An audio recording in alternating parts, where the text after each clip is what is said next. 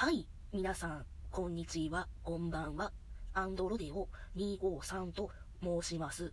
少し本日の回は音声がおかしく聞こえてしまいますが、これは何をしているのかというと、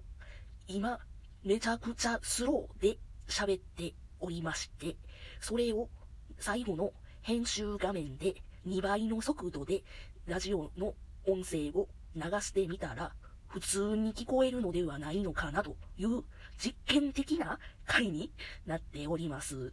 なので、今私が喋っているこのオリジナルの音声はめちゃくちゃゆっくり喋っているんです。それを2倍の速度にしているもんやから、どう聞こえてるのかはいまいちよくわかっておりません。ただ、一つ言えるのは、今喋っているこの感じは、戦場カメラマンさんのような感じで喋っているので、絶対におかしな放送になっていることだけは間違いがないあ、すみません。なので、この回が面白いかは、私には全くわかりませんよかったら真似してみてくださいね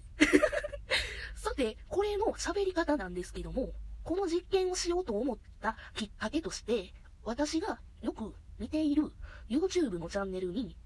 最終兵器俺たちというゲーム実況者さんたちがいらっしゃるんですけども、その方たちが昔やってはった企画と全く同じことをしているんです。だから私が思いついた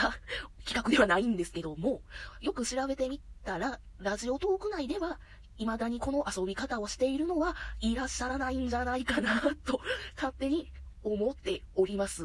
ただ、これめっちゃ喋るのが辛いので、これを平然とやってのけている人がいらっしゃるのなら、めちゃくちゃすごいことやと思うんです。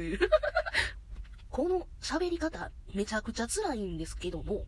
この喋り方で喋ればすごくはっきりした声が聞こえるのではないかなと思っております。ただ、いつも12分きっちり喋れるこのラジオトークなんですが、2倍の速度にするんであれば、単純計算をすれば、12分の音声が2分の1になって、6分の放送になってしまうという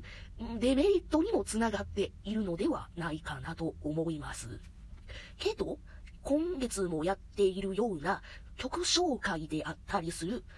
企画のやつやと、3分から6分の間でしか喋ってはいけないというルールがあるような放送では、この2分の1の放送短縮にするというのは、ある意味効率がいい放送になるのかもしれません。だって、このラジオトークって12分でしか喋れないじゃないですか。それを2分の1にしても6分が上限になって、曲紹介の3分から6分という、その企画ルールの中には逸脱できないのではないでしょうか。めちゃくちゃこの喋り方辛い。ただ、この喋り方をして放送をするのが今でも不安なんですけども、もしかしたら、チップとデールのような可愛い放送になっている可能性もなきにしもあらずなんじゃないかと思ってるんですけども、どうなんだろう。そういえば、チップとデールも、あれは音声を早めているものという感じにはなってるんですけども、今の日本語吹き替えの仕方はわからないんですが、大昔のチップとデールが出ている回、そしてクラリスというチップとデールの、ヒロイン、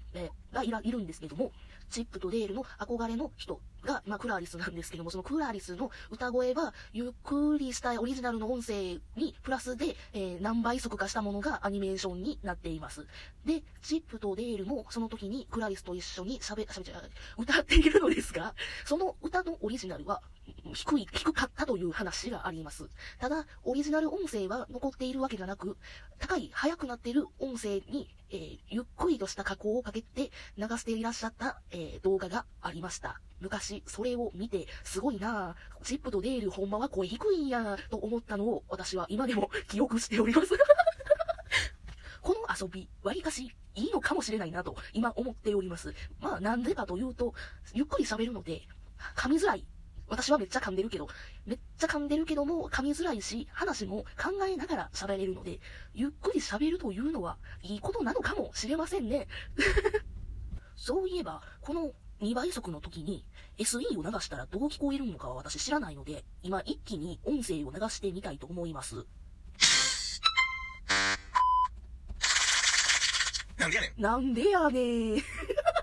これは普通に聞こえているんだろうか。それも実験的な回になっております。もしかしたら今回のラジオが革新的なラジオになるんではないかなと思います。ただ、戦場クラマンみたいな喋り方になっているし、感情がとてもつけづらく、抑揚がつけづらく、喋りづれえよ、要はっていう話なんですね。というわけで、そろそろ1分が切ってきたので、そろそろここで終わりたいと思います。よかったら別の回も聞いてください。それじゃあ、バイバイ、じゃあね。この回大丈夫マジでいいのこんなんで。じゃあね、バイバイ。ぶちゃいくちゃから聞き取れへんよ。